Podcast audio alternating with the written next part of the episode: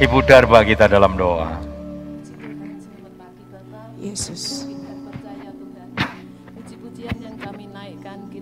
Hadir di tengah-tengah kami Puji dan Tuhan. awan membawa berkat di tengah-tengah kami juga. Haleluya, ya Yesus. Tuhan, sebentar hambamu akan menyampaikan kebenaran dari firman Dalam nama Kiranya Yesus. Tuhan sucikanlah hati dan pikirannya.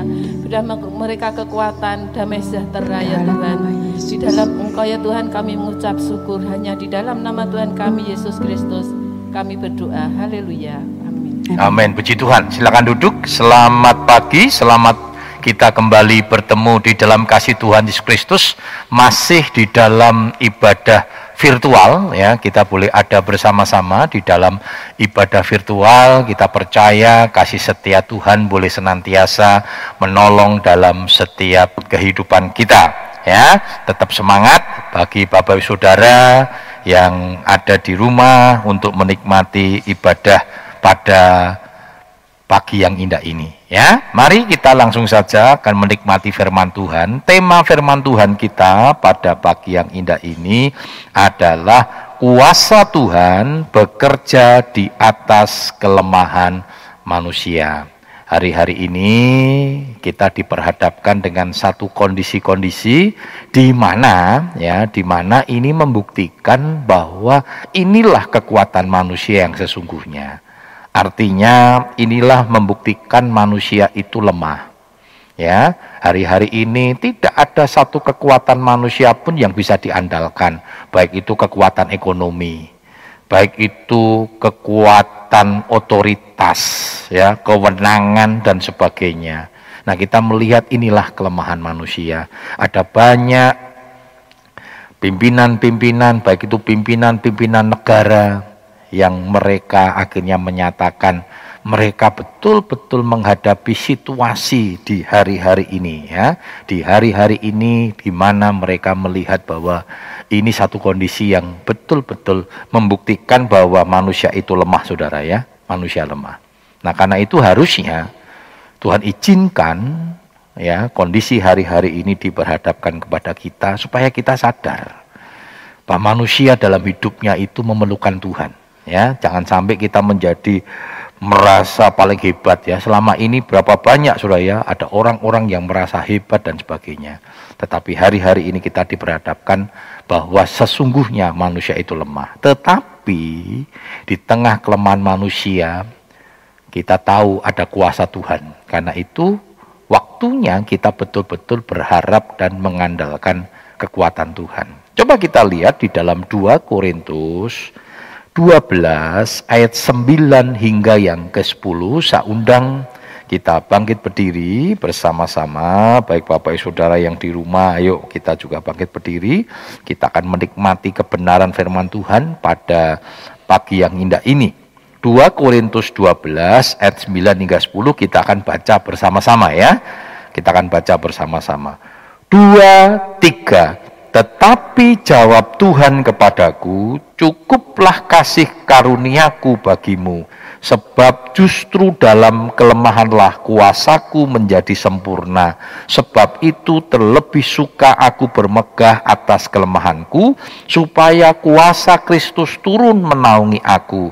Karena itu aku senang dan rela di dalam kelemahan, di dalam siksaan, di dalam kesukaran, di dalam penganiayaan dan kesesakan oleh karena Kristus sebab jika aku lemah maka aku kuat. Puji Tuhan silakan duduk ya. Pernyataan ini bersifat paradok ya dengan apa yang dinyatakan oleh dunia. Ya, kalau dunia berkata kalau mau kuat ya jadi kuat gitu ya. Kalau mau mau kuat ya pokoknya kok kamu harus memiliki kewenangan, ke- memiliki otoritas, memiliki kekayaan dan sebagainya.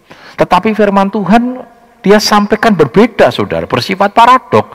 Dia berkata bahwa ketika aku lemah, maka aku kuat. Kenapa Saudara? Sebab hanya orang yang merasa lemahlah yang dia akan datang kepada Tuhan. Betul Bapak Saudara ya? Jarang orang itu berhasil lalu dia datang sama Tuhan.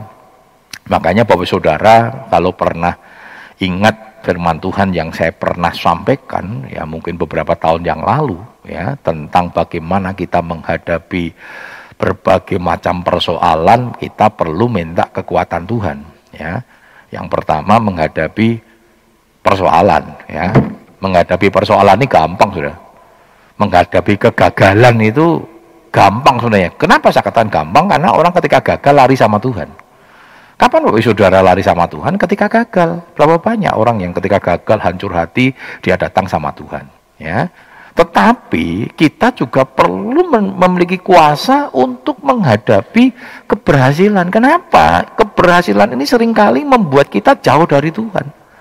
Alkitab pun banyak saudara. Ketika dia belum berhasil, waduh dia betapa rendah hati, dia mengandalkan Tuhan ya. Tetapi ketika dia mulai berhasil, mulai jaya, berapa banyak juga orang mulai meninggalkan meninggalkan Tuhan. Masih ingat Salomo di awal-awal menjadi raja ditanya sama Tuhan minta apa? Wah permintaannya luar biasa sudah dia bilang minta hikmat. Tapi nanti ketika Tuhan mulai memberkati karena dengan hikmat Tuhan Salomo mampu memimpin kerajaan Israel dengan hebat saudara ya. Tapi akhirnya apa? Dia gagal ketika dia mulai dihormati oleh banyak negara-negara di sekitarnya. Eh, negara-negara ini membawa upeti, kerajaan-kerajaan ini mencoba membawa upeti dan salah satunya upetinya wanita ya sehingga akhirnya hidupnya mulai dipengaruhi dengan uh, kejayaan kemuliaan dia lupa bahwa itu semua karena Tuhan dan Alkitab mencatat akhirnya gagal sudah akhirnya Salomo jatuh Ya, bahkan nanti kalau kita lihat setelah Salomo kerajaan itu menjadi terpecah, Saudara. Menjadi kerajaan Israel dan kerajaan Yehuda. Nah, Saudara, kenapa? Kita perlu kekuatan Tuhan. Makanya Paulus berkata dengan tegas, "Aku aku rela gitu ya. Aku rela ada di dalam kelemahan ya, supaya apa? Di dalam kelemahanku kuasa Tuhan itu menjadi sempurna. Kuasa Tuhan itu dinyatakan Ya, kuasa Tuhan hanya dinyatakan kepada orang-orang yang memang di dalam hidupnya itu betul-betul sepenuhnya berserah kepada Tuhan. Orang yang hidupnya sepenuhnya berserah kepada Tuhan, maka dia akan mengandalkan Tuhan. Dan ketika orang itu mengandalkan Tuhan, kuasa Tuhan bekerja.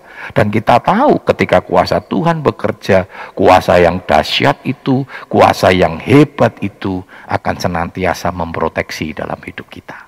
Ya, Bapak Saudara, kekuatan manusia itu dikatakan kenapa lemah? Karena kekuatan manusia itu bersifat fana.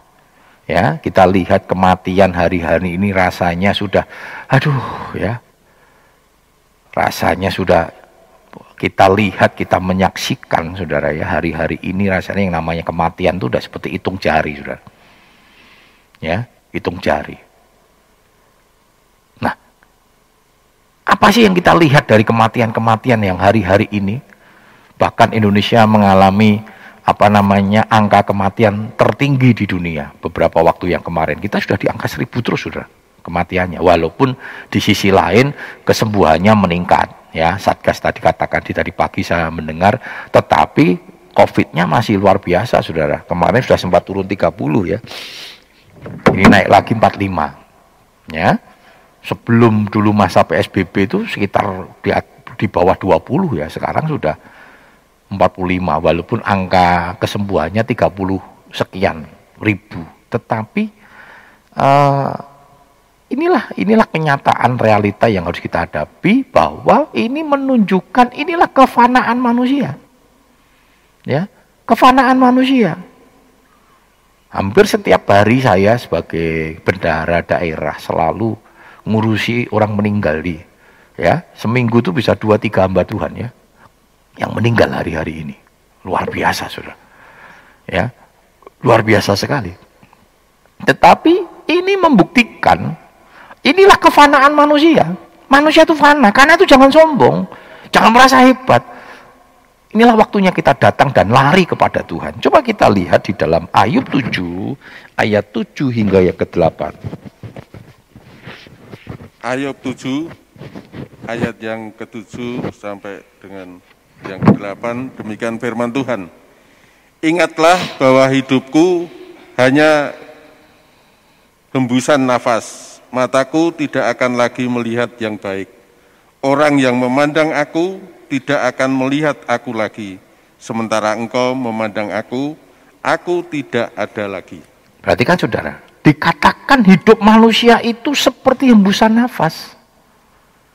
Ya, singkat. Di ayat yang lain dikatakan seperti uap. Saya lihat uap, buk, keluar, hilang. Nggak ada orang bisa ngelihat uap selama-lamanya gitu ya. Paling berapa detik.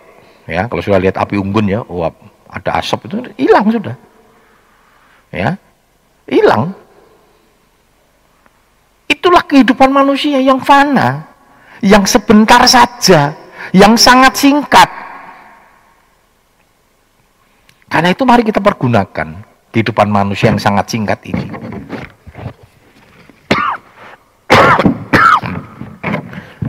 Dengan sungguh-sungguh memperhatikan hidup kita ini. Makanya Paulus berkata ya, hidup bagu Kristus, mati adalah keuntungan. Karena itu mari kita pergunakan hidup kita. Pergunakan waktu kita dengan baik. Dan biarlah nama Tuhan boleh dipermuliakan. Waktu kita singkat, saudara. Kita fana. Nah karena itu saudara, kita akan melihat kembali tadi dikatakan bahwa kuasa Allah bekerja di tengah kelemahan manusia. Nah saudara, kuasa Allah akan bekerja di atas manusia yang mengakui kelemahannya. Coba dibaca dalam Mazmur 116 ayat yang ke-6. Mazmur 116 ayat yang ke-6 demikian firman Tuhan. Tuhan memelihara orang-orang sederhana, aku sudah lemah, tetapi diselamatkannya aku. Ya, ya kita melihat tadi dikatakan di dalam Mazmur 116 ayat yang ke-6, Tuhan memelihara orang-orang sederhana, aku sudah lemah, tetapi diselamatkannya aku. Ya, luar biasa ini pernyataannya sudah ya. Jadi ini pernyataan di mana dia mengakui bahwa kita ini lemah. Saudara, firman Tuhan juga katakan Tuhan itu dekat dengan orang-orang yang hancur hati. Kenapa? Allah rindu kita ini mengakui kelemahannya supaya apa? Kalau tahu bahwa kita ini lemah, kita akan gandol sama Tuhan. Kita akan berserah sama Tuhan dan kita akan mengandalkan Tuhan. Karena itu kita nggak boleh sombong, saudara. Karena kesombongan itu menghancurkan. Masih ingat nih, bukan Nesar dengan kesombongannya. Ketika dia berhasil membangun kerajaan Babel dan memang pada waktu itu kerajaan Babel menjadi bangsa yang cukup besar. Tetapi ini bukan Nesar lupa bahwa Babel itu dapat dibangun bukan karena kehebatannya dia, tetapi Babel dapat dibangun karena Tuhan kirim orang-orang pemuda-pemuda Israel yang ada di Babel itu yang dipakai oleh orang-orang Babel untuk membangun, membesarkan kota Babel. Ya, masih ingat ada Sadra Mesa, Abednego, Daniel, ya. Bagaimana cerita tentang Daniel? Daniel itu dipakai Tuhan di setiap generasi di kerajaan Babel, ya. Kenapa? Karena hebat. Tuhan pakai orang-orang anak-anak Tuhan. Saudara jangan jangan lupa saudara, anak-anak Tuhan di mana pun berada, engkau akan dipakai dan menjadi berkat bagi kemuliaan nama Tuhan. Karena itu berkarya di mana pun engkau berkarya saudara. Dan itu yang terjadi. Walaupun kau anak Tuhan, tapi kalau nggak berkarya sama saja, di mana pun saudara. Dan itu pasti akan membedakan saudara fakta yang saya lihat, ketika kita betul-betul sungguh-sungguh mengandalkan Tuhan, ada perbedaan sudah. Dan kita lihat Daniel Sadra Mesa Abednego. Ya, karena keberadaannya Tuhan kirim ke Babel dan jadi berkat di sana sehingga Babel menjadi kerajaan yang besar, tapi Nebukadnezar lupa, dia menjadi sombong, dia merasa hebat. Akhirnya Tuhan hancurkan, saudara. Ya, karena dengan orang sombong itu sama saja dia tidak mengakui bahwa manusia itu tadi fana. Ya, fana itu artinya manusia lemah sudah. Enggak ada manusia hebat seperti hebatnya Tuhan. yang punya kehebatan di atas segala-galanya sudah nggak ada. Manusia hebat hanya pada satu titik. Saya mungkin hebat dalam konteks teologinya. Nah, saya motor saya rusak, saya mudeng saudara. Sound system mungkin bagaimana terjadi trouble, saya nggak tahu. Maka gereja ini dikuati, ya kemajelisan itu kan dengan berbagai macam kekuatan-kekuatan masing-masing, saudara. Nggak ada satu majelis, nggak ada satu gembala ini bisa mampu mengatasi semuanya. Saya leadernya, saya pemimpinnya. Bukan berarti keberhasilan GPD Islam ini keberhasilannya gembalanya, tidak. Gembalanya disupport dengan orang-orang majelis-majelis, aktivis, yang mereka memiliki kehebatan-kehebatan yang dipersembahkan untuk Tuhan sehingga nama Tuhan dipermuliakan sehingga satu pekerjaan ini menjadi hebat. Bukan karena pribadi seorang tetapi karena kebersamaan. Itulah yang digambarkan Tuhan dengan tubuh Kristus nah tubuh Kristus itu kepalanya siapa kepala gereja adalah Tuhan Yesus Kristus itu yang hebat di atas segala-galanya karena itu kita nggak boleh sombong saudara Ya. Coba kita lihat dalam Amsal 16 ayat yang ke-18. Amsal 16 ayat yang ke-18 demikian firman Tuhan. Kecongkakan mendahului kehancuran dan tinggi hati mendahului kejatuhan. Perhatikan surah. Kecongkakan, tinggi hati, kesombongan itu mendahului kehancuran. Artinya begitu sombong saudara, wah itu sudah sudah tanda-tanda orang ini akan akan hancur. Itu fakta saudara. Fakta yang kita lihat orang-orang sombong hancur saudara, pasti hancur. Karena itu kita jangan sombong. Tidak boleh sombong, tidak boleh congkak dikatakan, nggak boleh tinggi hati. Ya, hancur jatuh. Ya, ada Nebukadnesar, ada Salomo, ada Saul, Ya, Saul orang yang minderan dulu saudara. Kalau kita lihat ceritanya ya, aduh disuruh apa namanya jadi raja dilantik diurapi sembunyi sudah ya waktu pemilihan. Waduh dia orang yang minder. Nggak pede gitu saudara. Saul ini orangnya tinggi saudara jadi waktu berdiri di antara sama uh, apa namanya eh, orang-orang uh, yang normal itu dia di atas rata-rata tingginya jadi kelihatan Ya nanti kalau sudah baca dalam proses sampai akhirnya Saul diurap, uh, diurapi dan menjadi raja, luar biasa, saudara. Tapi nanti dalam prosesnya, saudara, setelah dia jadi raja menjadi sombong. Kerjaannya Nabi, kerjaannya Samuel diambil, saudara. Dia merasa punya otoritas, dia punya merasa punya kewenangan, dia lupa bahwa Tuhan itu sudah menata serpingan rupa. Nah kita lihat saudara, jangan sombong. Karena ketika kita merasa lemah di hadapan Tuhan, engkau akan melihat ketua, kekuatan Tuhan yang dahsyat, kehebatan Tuhan yang luar biasa itu dinyatakan dalam hidup kita. Ya, yang kedua, kuasa Allah bekerja di atas manusia yang tidak bermegah atas kekuatannya sendiri. Nah ini sudah, ini yang paling penting. Orang yang merasa lemah, dia tidak mungkin bermegah saudara. Hanya orang-orang sombonglah yang selalu bermegah. Padahal kemegahan yang dia megahkan itu, itu terbatas. Kalau filosofinya orang Cina sudah, di atas langit masih ada langit. Artinya jangan pernah merasa hebat. Hanya orang yang merasa hebat, yang sombonglah adalah orang yang paling bodoh di dunia ini. Kenapa orang yang merasa hebat ini, orang yang merasa paling pinter mungkin juga, orang ini biasanya nggak mau belajar. Padahal yang namanya keilmuan, yang namanya hikmat itu tidak pernah ada batasnya. Makanya yang namanya belajar itu nggak pernah mengenal usia. Kenapa? Banyak orang-orang tua sekarang ini orang mudeng nggak nganggo HP, ya tuh. Banyak ya orang tua yang tidak ngerti HP. Makanya ketika kita online begini banyak yang kesulitan saudara. Tapi jangan heran saudara, banyak juga orang tua orang tua jago main HP. Kenapa? Bedanya yang tidak tidak tidak tidak tidak tidak tahu main HP itu karena nggak belajar. Halo, apa? Yang penting telepon gitu ya.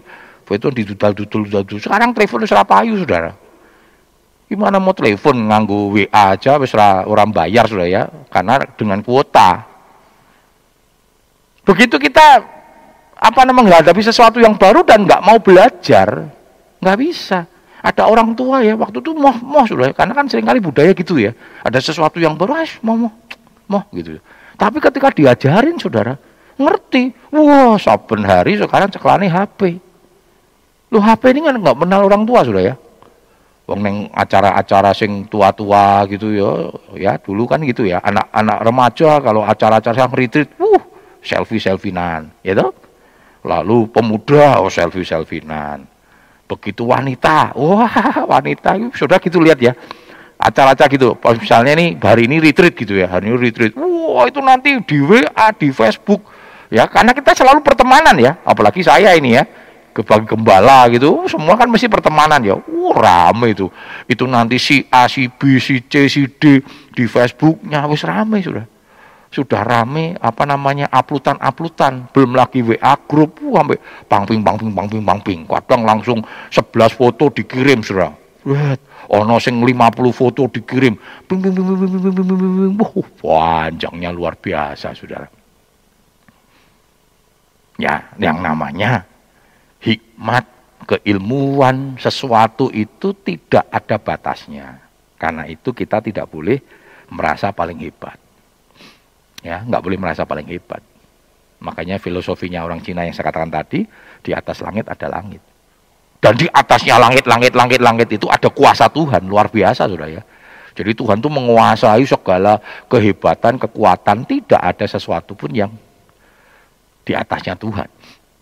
Kita lihat setan Lucifer Tuhan dahsyatnya luar biasa. Dia itu hebatnya luar biasa. Karena itu jangan lawan setan dengan kekuatan manusia. Tapi lawanlah setan dengan kekuatan Tuhan karena di hadapan Tuhan itu nggak ada apa-apanya, saudara. Coba kita eh, kita lihat dalam Yeremia 17 ayat yang kelima. Yeremia 17 ayat yang kelima, demikian firman Tuhan. Beginilah firman Tuhan, terkutuklah orang yang mengandalkan manusia, yang mengandalkan kekuatannya sendiri dan yang hatinya menjauh daripada Tuhan. Perhatikan saudara, ayat ini sering kali saya sampaikan sampai bosan-bosan saudara ya. Tapi sampai bosan-bosan tapi nggak pernah dilakukan apa doa ya saudara. Firman Tuhan mengingatkan kepada kita terkutuk orang yang mengandalkan ke kekuatan manusia. Jadi jangan andalkan itu, terkutuk saudara. Saudara kalau sudah terkutuk tuh repot saudara. Kenapa dikatakan terkutuk? Karena orang yang mengandalkan kekuatan sama manusia itu sama saja dia tidak percaya ada kekuatan Tuhan. Dia tidak berserah kepada kekuatan Tuhan. Nah ini kan terkutuk.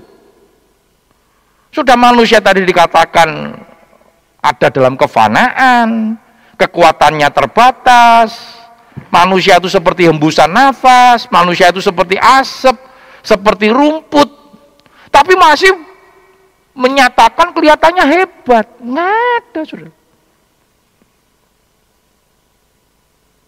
Ini kan sepertinya dia melampaui kekuatan Tuhan. Nggak ada. Nggak ada satu kekuatan pun yang bisa melampaui Tuhan. Karena itu, kuasa Tuhan hanya bekerja kepada orang yang tidak bermegah atas kemegahan dirinya. Kemegahan manusia itu kan terbatas. Kemegahan manusia itu kan terbatas. Karena itu jangan sombong. Maka sering kali saya ingatkan, kalau saudara diizinkan Tuhan menikmati kemuliaan Tuhan, cepat-cepat dikembalikan kepada Tuhan. Supaya kita sadar bahwa kemuliaan itu bukan milik kita. Ya kan? Roma 11.36. Segala sesuatu dari dia, oleh dia, bagi dialah segala kemuliaan. Tapi sering kali Tuhan izinkan kita menikmati kemuliaan Tuhan, tetapi sesegera mungkin katakan bahwa itu semua hanya untuk kemuliaan Tuhan, dikembalikan untuk Tuhan. Sehingga kita tetap merendahkan hati, kita tidak sombong. Makanya kalau Tuhan izinkan kita mengalami penderitaan, dihina, dimaki, sudah kerja benar, kati kita masih dikatakan nggak benar, ya sudah saudara, itu merupakan cara Tuhan menetralkan kita supaya kita tidak menjadi sombong. Nggak usah sakit hati ketika ada orang, orang rendahkan kita, nggak usah sakit hati, nggak apa-apa saudara. Wong firman Tuhan katakan orang yang direndahkan akan ditinggikan. Tetapi orang yang meninggikan diri akan direndahkan. Ini kan sifatnya memang paradok firman Tuhan itu. Dan firman Tuhan itu kebenaran. ya. Karena itu saudara di atas manusia yang bermegah di dalam kekuatan Tuhan, kuasanya dinyatakan. Jadi hanya kita boleh bermegah untuk kemuliaan Tuhan. Kita boleh bermegah, memegahkan kekuatan Tuhan, bukan kekuatan kita. Nah, kuasa Tuhan akan dinyatakan. Coba lihat 1 Korintus 1 ayat 31. 1 Korintus 1 ayat yang ke-31. Demikian firman Tuhan.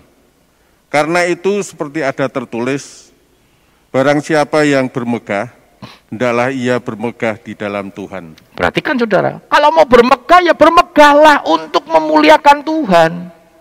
Bermegahlah untuk kemuliaan Tuhan. Megahkanlah kemuliaan Tuhan melalui hidup kita. Sehingga melalui kehidupan kita nama Tuhan dipermuliakan, nama kita diagungkan. Jadi bukan bermegah untuk kemegahan kita. Kalau kemegahan kita itu tidak tidak akan terbukti, Saudara. Ketika engkau menyombongkan kekuatanmu terlalu gampang, orang akan menyangkal setiap apa yang kita sombongkan. Tetapi kalau kita memegahkan kekuatan Tuhan, memegahkan kemuliaan Tuhan, tidak ada satu orang pun yang dapat menyangkal. Dan ketika kita memegahkan kemuliaan Tuhan, kuasa Tuhan dinyatakan dan Tuhan akan senantiasa bekerja dalam hidup kita. Karena nanti kalau kita membaca Yeremia 17 ayat yang ke-7, itu kebalikan dari Yeremia 17 yang kelima dikatakan diberkatilah orang yang mengandalkan Tuhan. Ini adalah orang yang bermegah. Memegahkan kekuatan Tuhan dan memegahkan kemuliaan Tuhan, ya. Yang ketiga. Jadi yang pertama, tuh kuasa Allah akan bekerja bagi orang atau manusia yang mengakui kelemahannya. Yang kedua, kuasa Allah bekerja di atas manusia yang tidak bermegah atas kekuatannya sendiri atau memegahkan kemegahan Tuhan. Ya. Dan yang ketiga, kuasa Allah bekerja di atas manusia yang mengandalkan kekuatannya. Tadi kita menyadari lemah.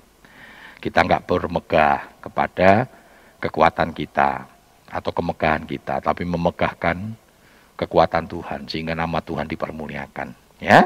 Dan orang yang semacam ini dia senantiasa mengandalkan kekuatan Tuhan. Dan orang yang mengandalkan kekuatan Tuhan dia akan menikmati bagaimana kuasa Allah bekerja. Coba kita lihat dalam Filipi 4 ayat yang 13 Filipi 4 ayat yang ke-13 demikian firman Tuhan segala perkara dapat kutanggung di dalam dia yang memberi kekuatan kepadaku. Perhatikan saudara, segala perkara dapat kutanggung. Jadi semua saudara. Jadi hari-hari ini sulit. Secara kekuatan manusia tidak gampang menghadapi hari-hari ini. Tetapi jangan takut. Firman Tuhan katakan apa? Segala perkara. Jadi bukan salah satu perkara, segala perkara termasuk perkara-perkara yang kita hadapi hari-hari ini. Terlalu mudah bagi Tuhan. Tetapi kuncinya apa? Kutanggung di dalam dia. Nah kata kutanggung di dalam dia ini berarti kita mengandalkan kekuatan Tuhan. Kita tidak bermegah atas kekuatan kita. Kita mengakui bahwa kita lemah, kita nggak mampu. Karena itu kita mengandalkan Tuhan. Maka orang-orang semacam inilah yang akan melihat dan merasakan dan diberikan kekuatan oleh Tuhan. Kekuatan Tuhan akan terus menyertai kita untuk memampukan kita menghadapi setiap perkara-perkara yang ada di dalam dunia ini. Kalau ayat ini datang sama kita, ini memang menunjukkan bahwa ketika kita hidup di dalam dunia ini, kita akan diperhadapkan dengan berbagai macam perkara, berbagai macam persoalan. Tetapi jangan takut, anak-anak Tuhan itu selalu ada solusi. Firman Tuhan memberikan solusi sama kita. Solusinya apa? Ada kekuatan yang diberikan Tuhan bagi orang-orang percaya di dalam kita menghadapi persoalan-persoalan hidup dan dimampukan, saudara. Maka dikatakan segala perkara dapat kutanggung. Ini bicara tentang bagaimana kita memiliki kemampuan untuk menghadapi setiap perkara dan persoalan itu. Bapak saudara, Allah akan memenuhi segala keperluan orang yang bermegah dalam kekuatannya. Hari-hari ini banyak orang mengalami berbagai macam kesulitan. Ya, berbagai macam keadaan yang paling berat adalah masalah keperluan atau kebutuhan hidup. Tapi jangan takut Bapak Saudara. Saya percaya Bapak Saudara yang masih menikmati ibadah pada pagi yang dia ini berarti kan Bapak Saudara masih dipelihara. Karena itu sebagai orang-orang percaya janganlah kita ini ya baru mungkin menghadapi e, hari ini dengan mungkin apa yang kita punyai itu kalau dihitung-hitung Saudara, tidak akan mampu membuat kita bertahan di hari-hari ke depan. Tapi jangan takut. Firman Tuhan tadi Filipi 4:13 bahwa Tuhan akan memberikan kekuatan, kemampuan untuk menanggung. Ya, seperti janda Sarfat misalnya. Hanya sepuli-puli minyak dan segegam tepung. Wah, rasanya mewah. Ini sudah tidak mungkin hidup untuk hari ini aja udah terakhir gitu kan. Tapi ternyata kan Tuhan mampu mengadakan. Yehova Jireh. Elia ketika dalam pengasingan. Ya waktu itu kan masa-masa paceklik juga saudara. Lalu dalam pengasingannya ya waduh dia mau mangan opo sudah Tuhan kirim burung gagak. Luar biasa cara Tuhan memelihara itu luar biasa saudara. Jangan takut. Toh sampai hari ini kita masih menikmati hidup. Percaya sama Tuhan ya tetap berdoa berusaha. Walaupun secara realita apa yang kita miliki ini kalau dihitung-hitung pakai kalkulator, pakai sipua, saudara ya, tidak mampu menghidupi kita di hari-hari ke depan. Itu kan sipua sama kalkulator manusia. Tetapi kekuatan Tuhan,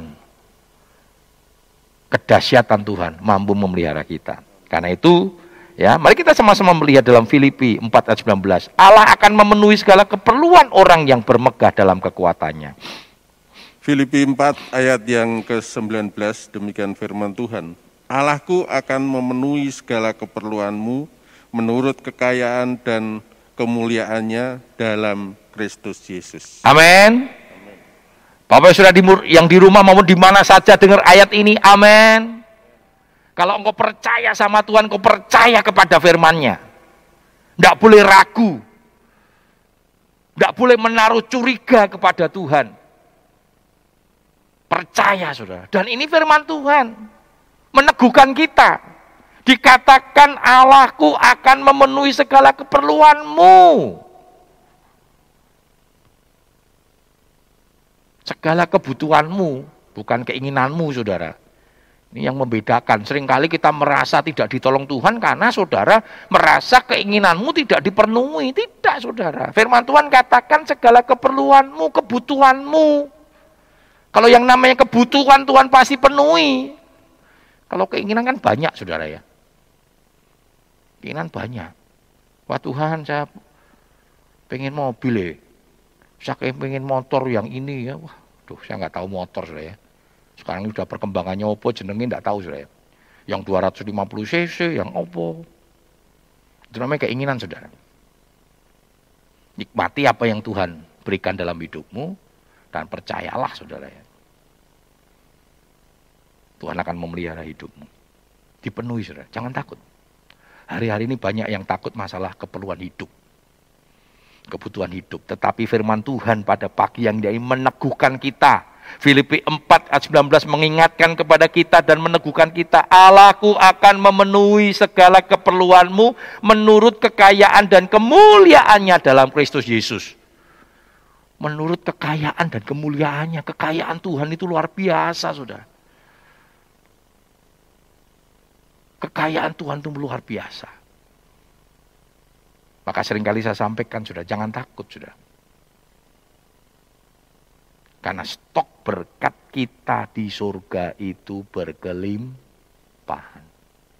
Walaupun diberikan secara berkecukupan. Memang ketika direalisasikan kepada kita itu sifatnya cukup. Nah cukup itu berbeda-beda saudara. Cukupnya gereja kita dengan gereja lain bisa berbeda-beda. Cukupnya gereja kita dengan Betani bisa berbeda. Cukupnya gereja kita dengan gerejanya Pak Petrus di Semarang itu berbeda-beda. Hari-hari ini gereja-gereja besar, waduh, mereka mengalami kesulitan. Dan saya yakin dan percaya semua pasti akan diberkati gereja-gereja itu. Amin. Kalau perusahaan hari-hari ini banyak yang tutup, saudara. Perusahaan banyak tutup, nggak mampu menghadapi situasi ini. Operasionalnya terlalu tinggi. Mal-mal sudah protes. Kalau ini dilanjutkan, tolong. Pemerintah bayar itu gaji kami, gaji karyawan kami karena kami nggak buka, tapi kan gaji tetap jalan terus. Mereka minta pemerintah kenapa kolab? Tapi saya kira percaya nggak ada gereja tutup karena nggak mampu menjalankan operasional. Amin. Amin. Karena Tuhan pelihara sudah. Tuhan pelihara. Tuhan tolong sudah. Dan tidak ada kehidupan anak-anak Tuhan yang percaya sama Tuhan. Keperluannya, kebutuhannya tidak dicukupkan oleh Tuhan. Caranya Tuhan gimana saya nggak ngerti sudah. Kami hamba-hamba Tuhan ngalami sudah. Saya dengan istri, ya saya jadi hamba Tuhan lebih dulu. Ya nanti ketika uh, dia menikah dengan saya, akhirnya ya mau tidak mau sudah ya, Bu harus jadi hamba Tuhan. Makanya dia tidak melanjutkan dalam bidang uh, praktek di bidang kedokterannya. Ya, walaupun teman-teman ngomong, wah sayang iman-iman. Iman-iman bukan iman-iman ilmunya, ilmunya bisa masih di, di, di, dipraktekkan sudah. Iman-iman duitnya kata gitu sudah. Nah kita hamba Tuhan nggak boleh mikirkan duit sudah. Saya bilang sama dia sudah waktu awal menikah, siap ya. Satu kali kita akan menghadapi masa krisis. Tuhan izinkan pasti. Kalau saya masa krisis biasa sudah. Siap ya. Dan betul kami menghadapi sudah masa krisis.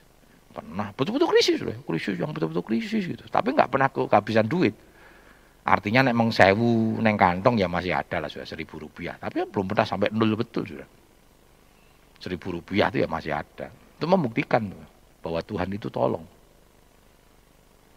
Tuhan itu memenuhi apa menjadi keperluan. Waktu kami mau nikah, saudara. Sempat keluarga saya juga tanya, aku celenganmu piro? Wani menikah. Karena orang tua saya waktu itu sudah angkat tangan, nggak bisa membiayai. Saya katakan sama tante-tante saya, rong atau sewu. Wah saudara, saya nggak tahu saudara yang pernah menikah, pernah nggak punya modal menikah 200 ribu cukup nggak ya? Nggak tahu tuh, buat bayar catatan sipil berapa ya ya? Kurang atau saya ya cukup ya. Saya bilang 200 ribu, sampai tante saya ngomong gini, kita tenanan bu, dulanan, saya bilang, ini kawin loh, menikah loh. Rong atau saya menggo hopo katanya. Kira-kira tamu nih dikei sego pecel ya kurang. Nah saya bilang begini, saya hanya minta doa restu, Nanti biar Tuhan saya yang tolong. Sampai saya dikatakan, kok coba bonek lah, bodoh nekat wih jenenge. Orang nekat, dong, saya punya Tuhan kok. Dan saya tahu ini keperluan saya, kebutuhan saya, saya harus menikah sudah. Karena untuk kepelayanan saya.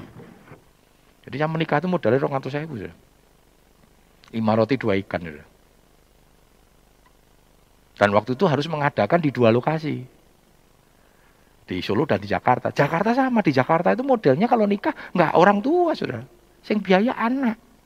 Anak yang membiayai orang tua malah. Waktu di Solo saya maunya wis pemberkatan, kan murah meriah sudah ya pemberkatan. Asing teko juga ora banyak, kayak roti lah saudara selesai kan. Warga besar saya beberapa teman gue cuma ngono kancamu kah. Oh, meng neng gereja tok. Wis diadake to, dipestake, ngomong tok sudah dipestake. Ya. ya akhirnya saya lakukan sudah. Kita sewa gedung dan sebagainya. Di Jakarta pun orang tua Bu Ika ngomong ini anak pertama wanita, mau ora dirayake. Ya dirayake sudah. Luar biasa sudah. Booking rumah makan gitu ya. Ora di DP ya. Kan DP 200 nggo DP ora mungkin sudah ya. Jadi waktu di bel istri saya sempat ngebel ya, waktu itu masih ini ya. Epi ini rumah makannya diminta anu minta DP sebab kalau ndak akan dipakai orang lain. Ya dijalui gitu ya sembahyang saudara. Mau nikah sama pendeta berdoa. Tapi yang saya mau katakan apa saudara? Akhir cerita semuanya Tuhan cukupkan. Kalau pada waktu itu dihitung sudah, hitung-hitungan itu belum krisis sudah, belum krisis itu.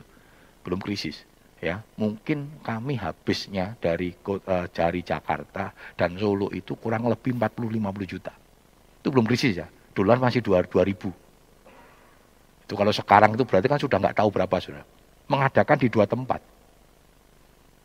Tuhan penuhi isi rumah saya secara normal ya normalnya orang hidup.